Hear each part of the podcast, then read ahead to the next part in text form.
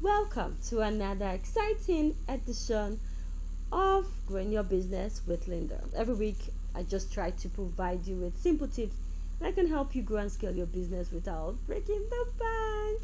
This week, I want to talk about something really very simple that small businesses take for granted because they feel like they're not big enough. I'll be talking about signing an agreement, it could be MOU, could be a contract, simple document if you don't have a lawyer or to get a lawyer before you go in. Let's quickly dive in. Now, the issue most SMEs have, especially when they do business,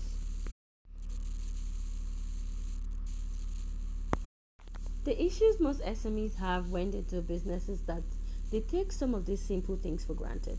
So they forget to sign a contract or an MOU because they feel like they are friends with their suppliers. This could work for a while until your business starts to grow.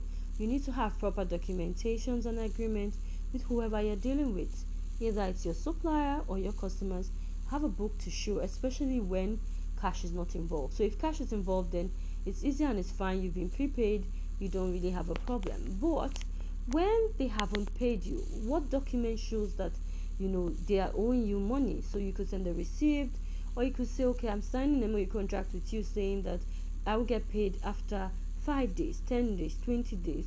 But then it must be binding in such a way that your customer knows what you're sending to him and then your customer also agrees to sign that this is true and I'm going to pay you after this. It just shows that there will be like records for whatever you're doing. If you do go into agreement with someone and there's no document, the person could say otherwise, no matter how much you do trust the person, the person could say, I never went into this business with you.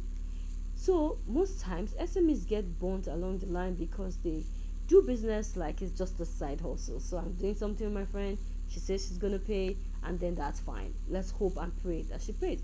But when you have a signed agreement or a signed MOU or contract, this person knows you are serious and you're ready for business. Person is not going to sign it if he knows he's lying.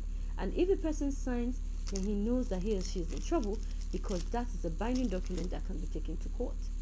Whatever it is, it could be even an email, it could be a text message or WhatsApp, sometimes those may not be strong enough and binding because it could be fake, or people could say, I'm not aware. But once it's a paper contract or an email sent, and the person signs the document and sends back to you, then you have a proof that you went into a contract or a business with this person. You just need to have your back. And as you grow and scale up your business, you have to change the way that you do business from just doing it how you like as a side hustle to making sure that everything is properly documented.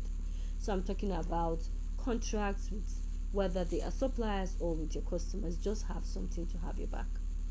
Well, I gotta stop here for today, and I hope to bring you tips again next week. But today, I hope you didn't forget. All I'm saying is that you need to make sure that you have a document or proof for you to have your back just in case something goes wrong someone else can finish the business or the deal because there's a paper or there's a contract or there's a document you can actually ask someone to help you if you're not sure how to go about it if you're trying to avoid you know the cost of paying the lawyers because you feel they're very expensive. But trust me it will be cheaper to get things right the first time than to go to court. Then you're going to pay the lawyer big time. So get someone who has the legal backing to be able to check these documents for you and be sure that the right things are said so that you have your back covered.